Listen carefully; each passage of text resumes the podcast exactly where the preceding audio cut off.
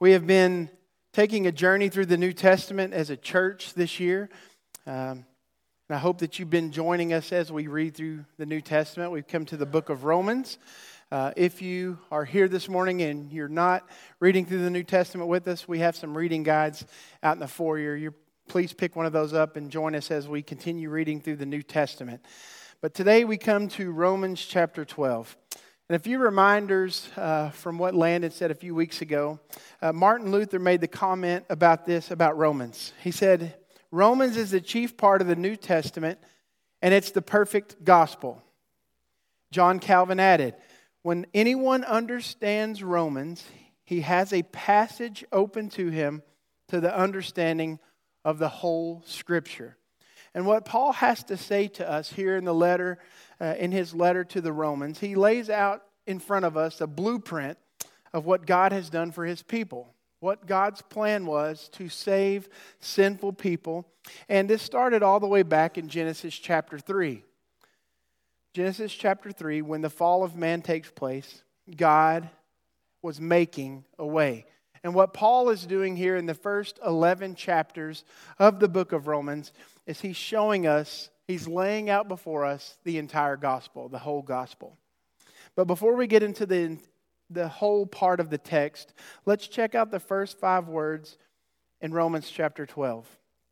It says, I appeal to you, therefore. You know, you've always heard in the Bible, when you come across the word therefore, you have to see what it's there for, right? You always have to see. I mean, if I would have stood up in front of you this morning and said, So therefore, and started in with the sermon, you'd be like, nah, that sounds weird. You didn't say anything yet, so you can't start with that. And so when you start with Romans chapter 12, and it's starting with this therefore statement, it is there for a reason. It's there for a reason. And Paul wants you to look back. A lot of scholars say that he wants you to look back at chapter 11. But I would argue, and a lot of scholars you know, would argue that he wants you to look back all the way from Romans 1 through Romans 11. And this, therefore, right here at the beginning of chapter 12, kind of hinges all, everything that's coming before it in, in the book of Romans all the way to chapter 12. And so Landon had picked this passage long before he knew that he would be gone this morning uh, to share Romans chapter 12, verses 1 and 2. And so when I went to him, he asked me to share this Sunday. I said, Do you still want me to teach on Romans chapter 12? And he said, Yes. So I began reading, I began checking it out. I want you to look at this picture. There's a commentator by the name of James Boice. That middle part is four chapters, and it's on verses 1 and verse 2. So I'm just telling you, as I'm sharing with you in this little 35 to 45, whatever long, 55, who knows how long I'll talk today. As I share with you this morning, there is a lot in these two verses. Romans chapter 12, verses 1 and 2. Many of you may have that verse memorized, but there is a lot to unpack. But we're going to get started this morning, and we're going to get a very Cliff Notes version of that this morning. A very quick flyover over the first 11 chapters of Romans. It begins in Romans chapter 1. If you want to flip over there, you can. And chapter, six, uh, chapter 1, verses 16 and 17 the theme of the book of Romans, what the book of Romans is trying to tell us all the way from the beginning, it's answering the question how can a person be made right with God? And that's what Paul is trying to lay out before us. How can a person be made right with God? And he starts to spell out what that looks like. It begins to lay out in Romans chapter 1 through Romans chapter 11 what that looks like. If you've ever gone on a mission trip with us, if you've been a part of Emmanuel very long at all, you have heard what we're about to talk about. Because what Paul is going to lay out in the first 11 chapters of Romans is summed up like this Number one, God is holy. Landon shared with us recently about Romans chapter 3. Romans chapter 3, verses 19 through 20 says this Now we know that whatever the law says, it speaks to those who are under the law, so that every mouth may be stopped, and the whole world may be held accountable to God. For by works of the law, no human being will be justified in his sight, since through the law comes knowledge of sin. I want you to let that sink in this morning. We talked about it a few weeks ago. I want us to just look at it one more time. The whole world will be held accountable to God. no human being will be justified in his sight. You're like, Corey, that's kind of harsh. Why are you being so absolute about it? Well, I'm glad you asked. Because, number two, man is sinful. Man is sinful. Romans 3:23. Therefore there is no distinction. For most people have sinned and fallen short of the glory of God, right? No, for all have sinned. All have sinned. That includes you, that includes me, that includes every person who's ever lived. Every person that you know, every person that you will ever meet, every person that you have known, sinners, separated from God. And because of that sin, Romans 6:23 tells us the wages of sin is death. We deserve death. We deserve punishment for that sin. We deserve not only physical death, we deserve spiritual death. And we deserve to be punished for our sins. So you're like, Corey, that's bad news. That's a terrible way to start a sermon. Well, let's get into the good news. Number three, Jesus is the answer. I want you to remember who Paul was before he became a follower of Jesus. He went by Saul, he hunted down Christians, he hated Christians, he wanted to put them in jail, he wanted to kill them, and he did all of those things. But something happened when he met Jesus on the road to Damascus. Something switched inside of him, something changed him from the inside out. It's because he learned about the mercies of God firsthand. He had a very physical, I mean, very real and serious meeting with Jesus right there on the road to Damascus. And it changed him forever. That mercies, those mercies that are spelled out in Romans chapter 5, where it says this But God shows his love for us in that while we were still sinners, Christ died for us. So, through the first 11 chapters, first 11 chapters of the book of Romans, you have Paul speaking to the church, to the, Rome, to the church in Rome, to the Romans, about who they are apart from God, what God has done to make them right with Him again. I remember as a young man, as a young believer, uh, an older man in the church sitting down with me and walking through what he called the Roman road. Maybe you've heard it that way.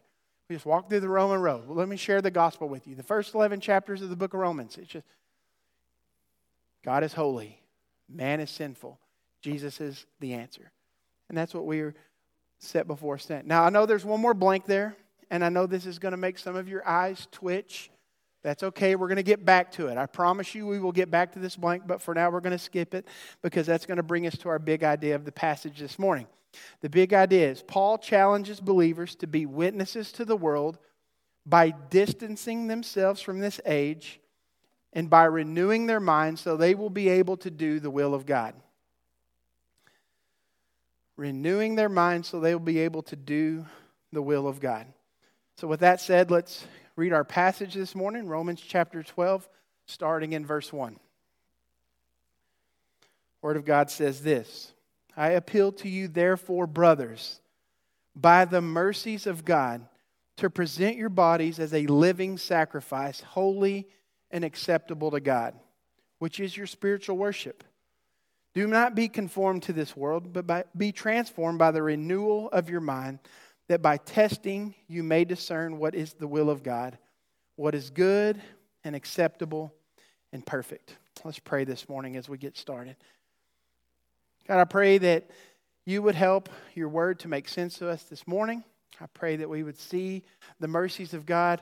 Uh, I pray that if we've seen it for the first time, that we would see it for the truth that it really is. If we've already accepted the truth about your mercies, I pray that you would make it new and fresh to us today. So help us to look at your word, help it to change us from the inside out, and we ask this all in Jesus' name. Amen. So, this morning we're looking at the question what is the meaning of life? And you can go to all sorts of bookstores and find uh, a lot of people's opinion on how you would answer that question. Uh, you can search high and low all over the place to find the people uh, to find the meaning of life. People look for all sorts of ways to fill the void in their heart uh, that a lot of times they need to fill with God. And so maybe you're even asking the question like this What is God's will for my life? Uh, I have great news for you this morning. We're going to answer that question, at least you know, if you are a follower of Jesus, we're going to look at that question and how we can know what God's will is for my life. Um, but I think that is something that Christians search for even today. I remember as a youth pastor, that is one of the main questions that a lot of teenagers would come and ask you. What is God's will for my life? That's what I want to know. And so we're going to look at that today. And we're going to look at how God, we can know God's will and we can know what that is for our life. A few years back, there was a movie that came out by the name of Saving Private Ryan. Now, if you know me, I love military movies. I love war movies. I love, uh, I'm a history buff. I'm a war movie buff. So this movie ranks very high on my top 10 list, on my top five list, whatever you want to say. But the storyline kind of goes as follows. And I'm sorry if you've never seen this movie, there's going to be some major spoilers. Spoiler alert right here for you. Just, just give you a heads up. But it kind of goes as follows. Uh, the Americans are invading Europe. We have D Day invasion right at the beginning of the movie. And immediately it goes from uh, D Day invasion to a bunch of ladies typing letters in a media room. And you're like, well, that's weird. But what happens is you see these uh, ladies writing letters to eventually, that would eventually go to loved ones. Letters saying, We are sorry to inform you that you have had a loved one pass away in, in battle. And so not the letter that you would want to receive if you were uh, around at that time. However, this movie sets it up to where uh, we see um, this mom going to receive three letters. She has four sons in war, and she's going to receive three all at once, all killed in the D Day invasion.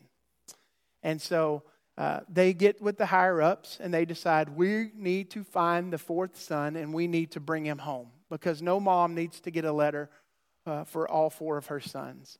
We need to bring him home, do whatever in our power. So that's what the movie is set up. Uh, there is a team of men led by Captain Miller, who is played by Tom Hanks, and he goes into hostile territory to search for this remaining son, to find him, and to get him home safe and secure to his mom. Now, these men uh, in this uh, unit will eventually track down Private Ryan. And Private Ryan is played by Matt Damon. And he gets the news of his brothers that they've been killed. And they say, We're going to take you home. You have a ticket home. Let's go. And he says, No. I'm not going to leave my brothers. I have a job to do. We're protecting this bridge. I'm not leaving.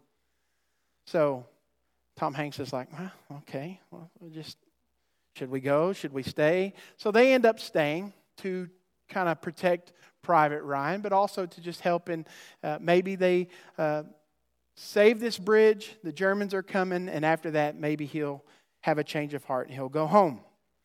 So the Germans show up. They give a valiant effort to defend the bridge, but uh, the odds are stacked against them. And at the end of the movie, you have Captain Miller being fatally shot defending the bridge uh, and defending Private Ryan. Here's a picture of that moment. And more troops show up right at the last minute. Of course, you know, you have your movie, so the good guys show up at the end and they defend the bridge. And at the end of the movie, you have Captain Miller taking his last breaths and he speaks to Private Ryan and he pleads with him. He says this Earn this. Earn this. This life that you have. The life that you have because these men gave up their life to find you the life that you have because these men decided to, that you needed to go home, you need to earn this. And immediately the movie switches from a young uh, Private Ryan to an old Private Ryan, standing over the graves of these men. And his wife is there with him.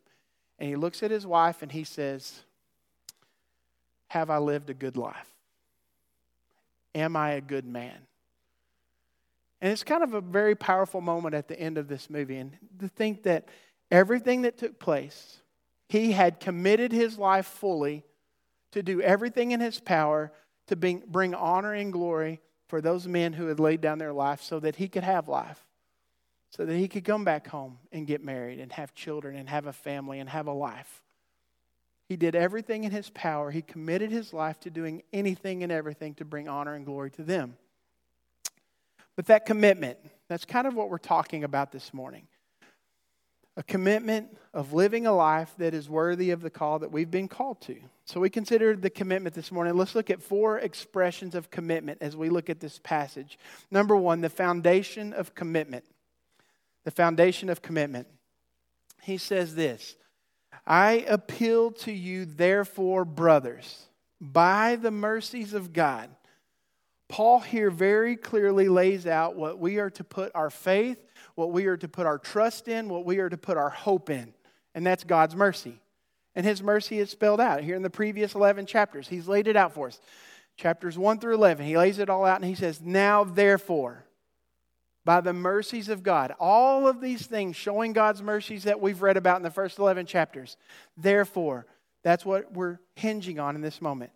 His great mercy given to us even while we had separated ourselves from him by our sin. He sends his son to die for us in our place, that in return we might be able to enjoy his righteousness and experience a new life. And it's nothing that we deserve, and it's nothing that we can gain on our own. You need to understand that. It's nothing that we deserve. It's only by God's mercy that, we, we that he has made a way to us. All right, look at chapter 11, the very last verse in chapter 11. Should be right there by your passage. It says this For from him and through him and to him all things are all things. To him, to Jesus be glory forever. Amen. And so Paul is laying this out before us. From him, through him, to him are all things. So therefore, by the mercies of God, Kent Hughes says it like this The greater the comprehension of what God has done for us, the greater our commitment should be. The greater understanding of what you have in Jesus Christ, the greater our commitment should be to Him. You know, it makes me think of the song The Wondrous Cross, where at the end it says this Love so amazing, so divine, it demands my soul, my life, my all. Paul is not making a suggestion here.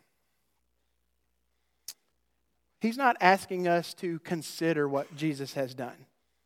He's making an obligation that we know what Jesus has done. It is our obligation to consider what Jesus has done and for me and you to respond accordingly. That's what we are here to do. There is no commitment in your life more important than the commitment you will make to follow Jesus or not follow Jesus. It's the most important decision anyone can ever make in their entire lives. And here in this moment, I appeal to you, therefore. Paul is pleading with us, he's begging us.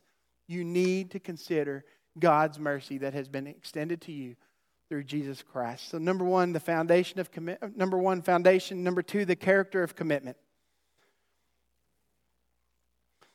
We are to present your bodies as a living sacrifice, holy and acceptable to God, which is your spiritual worship. You know, this commitment is placed before us with this sacrificial language uh, that Paul's talking about. We needed to be a living sacrifice. And this la- language would have made many people in that day think about uh, the Old Testament and the sacrificial system that was set up. This would have made them think of the animals, the best of the flock, coming to be sacrificed.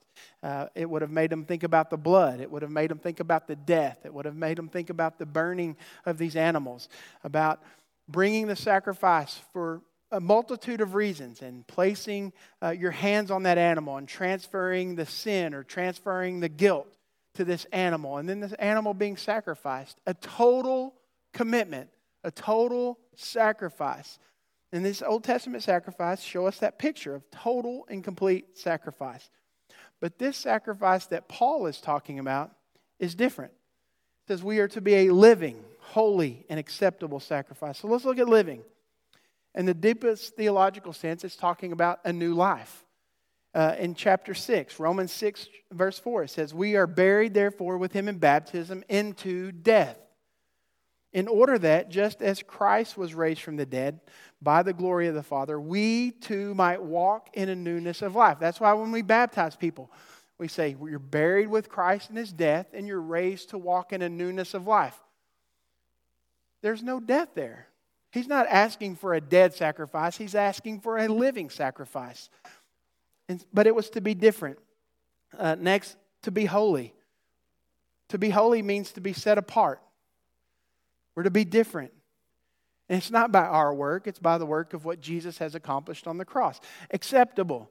We are to be an acceptable sacrifice, not because we deserve to be accepted, but because this is what God expects from us to be an acceptable, acceptable sacrifice. You know, this is a bold, very bold call to commitment. What I enjoy most about it is its inclusivity to all people and how it applies equally to everyone. Doesn't matter if you're a, prof- at the college, doesn't matter if you're a teenager in school, it doesn't matter if you work in the oil field or if you're a pastor at a church. It applies to you. It's for the entire church. And some may have this thinking that, you know, pastors have to be 100% committed, and maybe those who are deacons can be like 75% committed. And I'm the average going church member, so I can be like 50% committed. And that, man, that's pretty good. It's better than a lot of people, right? Uh, and it's different for different people in different stages of life. Maybe even thinking that uh, I can be less committed now and more committed later. Some people have that weird thinking. I'm too busy right now. Now, when my kids get through with all this stuff, maybe after that I can be fully committed. I can be, I'm, i can be all in. Uh, a lot of people may think, well, you know what? I was 100% committed for 20 years and I did all these things and I just want to take a break for a little while. I just want to be a little, I just want to take a little time for myself. I can relax. All believers are called to be totally committed. That's what Paul's laying out before us. Until God takes you home, you are to be fully committed, 100% in. R.C. Sproul says it like this Your life, it's a throwaway life. It's not only for pastors, but for every Christian. Our lives are to be given over, body and soul, to the service of God. To be a Christian is to present ourselves as a living sacrifice. I like how Spurgeon also says it. He says every Christian is either a missionary or an impostor. It's one or the other. What are you? You're either working for the Lord or you're an impostor. Halfway commitment would be unthinkable. If I were to say to my wife, you know, I, I love you, I want to marry you, I want to spend the rest of my life with you, but I'm only coming home on Wednesdays and Sundays. It wouldn't work. It wouldn't work. And it wouldn't work here. We have to understand. And the more we understand of the knowledge of what God has done and the mercies that have been extended to us, we should be more committed at 35 than we were, are at 25. We should be more committed at 55 than we were at 35. The longer we know, the longer we walk with God, the more committed, the, our life should be more committed, not less. So, total commitment. That's the foundation of our commitment. That's the character of our commitment. Number three, the demands of our commitment. Here are the demands Do not be conformed to this world, but be transformed by the renewal of your mind. Two things that we are to do. One's kind of negative and one's positive. Uh, so let's get the negative out of the way. Do not be conformed to this world. This word world here can also be translated as age. Um, I have included several passages uh, in your notes that you can look up later. It talks about this passing age, one that is very dominated by Satan. Um, Paul could say it like this Do not be conformed to the schemes of this passing evil age. Uh, this is hard. To be able to discern what this looks like, to be conformed to this world. This is a very th- hard thing to comprehend. It's a very hard thing to do day in and day out. I think, yes, you have to be very careful what you watch. I think, yes, you have to be very careful what you read. Uh, I heard someone say one time, we are to be in the world, but not of the world, and you can take that wrong, but I get the meaning behind of it. We are to be in this world. We are to be the hands and feet of Jesus while we're in this world. And if you look um, at John 15 and John 17, it says, if we're in the world, and the more and more we're like Jesus, it says the world's going to hate us. We're not to look like the world. And if you look at yourself in the mirror and you don't look much different than everyone else in the world, and you don't act much different than everyone else in the world, and you speak like them, you talk like them, uh, if it's a duck, it's usually a duck, right? If it looks like a duck and it walks like a duck, it's a duck. And if you look like the world and you act like the world, you're probably in the world. We're to be different, we're to be set apart. We aren't supposed to look and talk like the world. Uh, we are to be a light in the world and point people to Jesus. Now, let's get to the positive part because I could do an 18 week series on what it looks like to not be conformed to the world. But be transformed by the renewal of your mind. Again, the language is very graphic. Uh, the last time I used this word transformed, it was when we talked about Jesus and the Mount of Transfiguration, when Jesus was uh, transformed into his eternal state, and the disciples saw Jesus in uh, his godly state, and it messed with them, right? And that was a metamorphosis type transform uh, that you had in that word. But this word used here is the same word that Paul uses in 2 Corinthians 3:18 when he uses the word and he says this. It's up on the screen. And we all with the unveiled face beholding the glory of the Lord are being transformed. That's key. Being transformed into the same image from one degree of glory to another, for this comes from the Lord who is the Spirit. So how does this happen?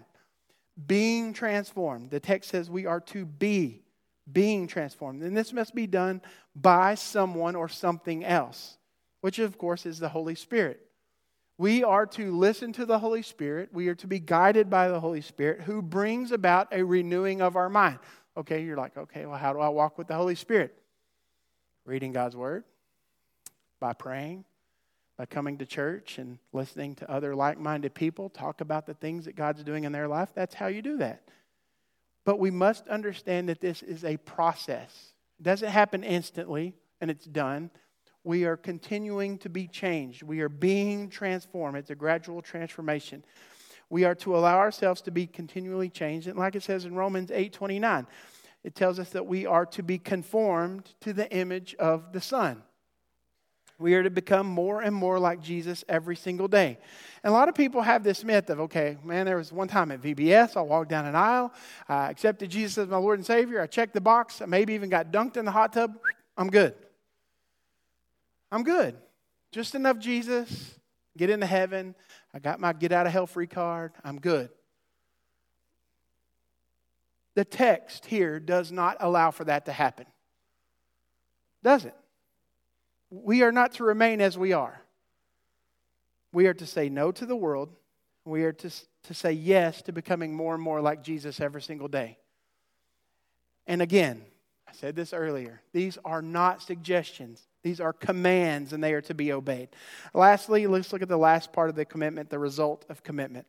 It says this that by testing you may discern what is the will of God, what is good, acceptable, and perfect.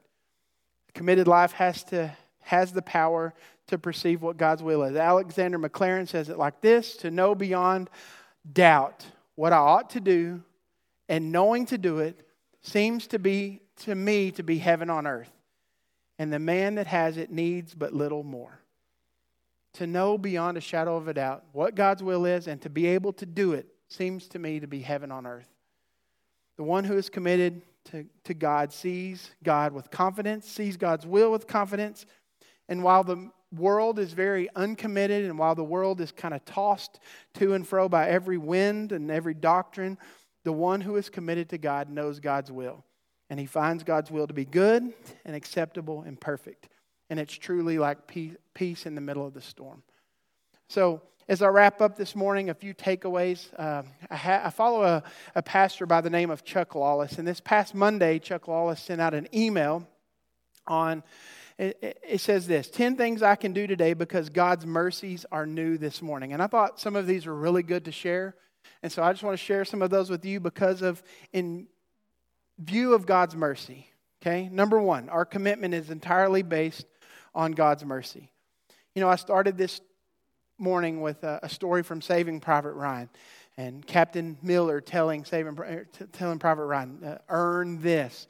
The truth is, there is nothing that you can do to earn anything from God. You can't. He alone has shown his mercy to us, in that while we were still sinners, Christ died for us. It's a free gift. He has done that for us. And this should lead us to even greater commitment. You know, in the same way that this guy was committed to uh, because of the sacrifice of the, our commitment should be even greater because it's nothing that we deserve, it's nothing that we can gain on our own. It's a free gift of God and what Jesus has accomplished on the cross. Number two, I can come back to God even if I've wandered away.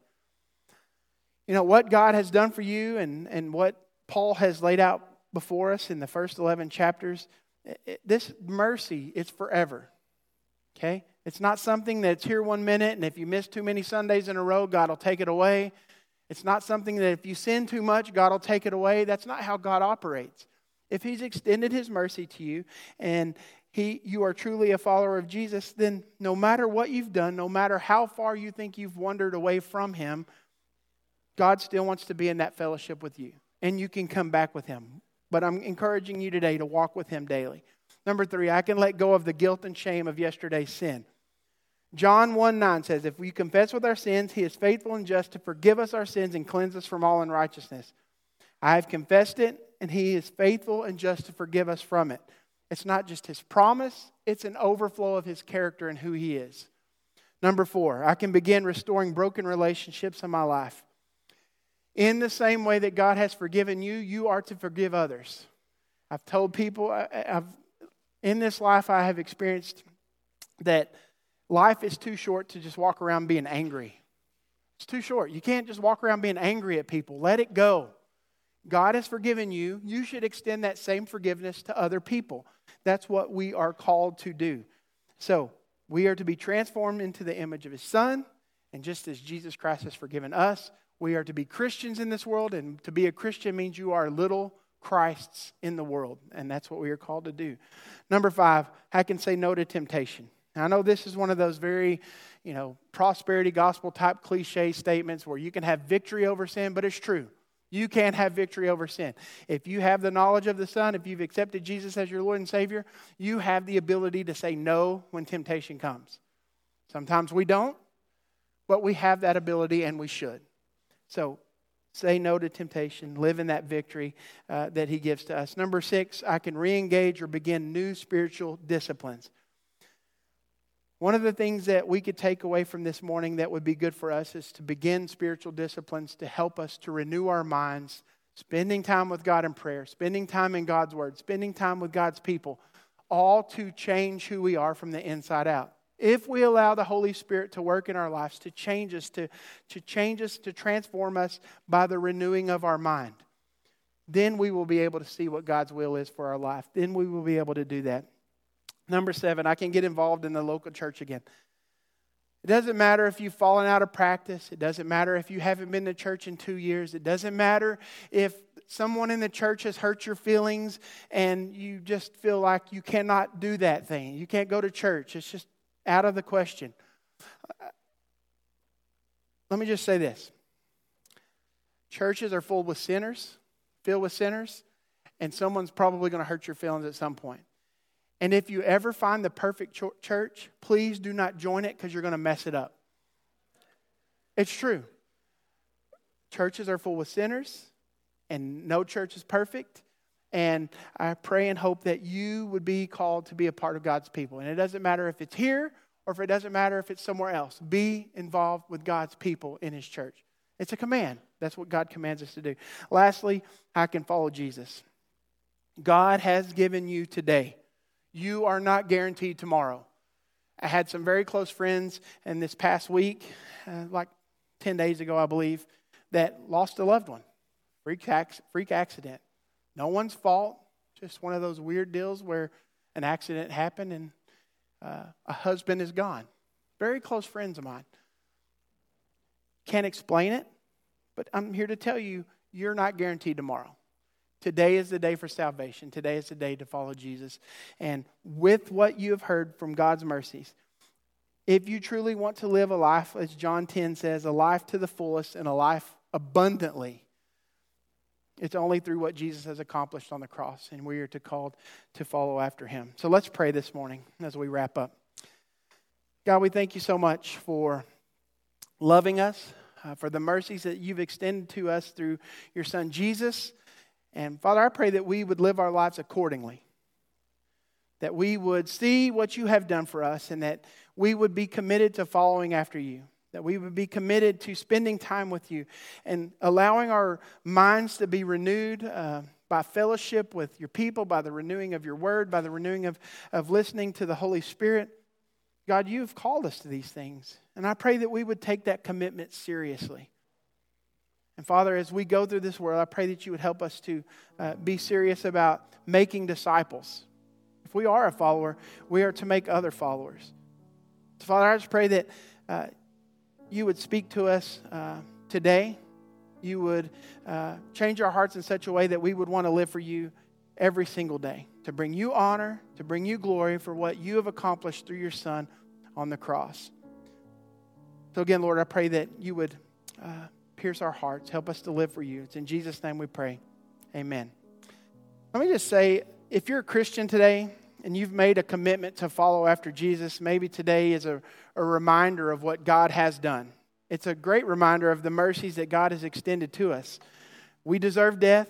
We deserve separation from God. And in the fullness of time, the perfect Son of God came to live the perfect life that we couldn't, to die the death that we deserved, in order that uh, He could offer forgiveness to us, sinners. We, needed to be, we need to be reminded of these mercies every single day. And it should impact the way we live. It must impact the way we live. In view of God's mercies, it should impact the way we live our life every breath that we have, I hope and pray that we live it for the glory of God. We owe Him everything. Maybe you're here today and uh, you have committed to following Jesus, but you would say right now that you're far away.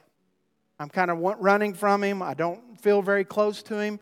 Maybe it's a sin that you're wrapped up in. And I just plead with you this morning to lay those things down at the foot of the cross.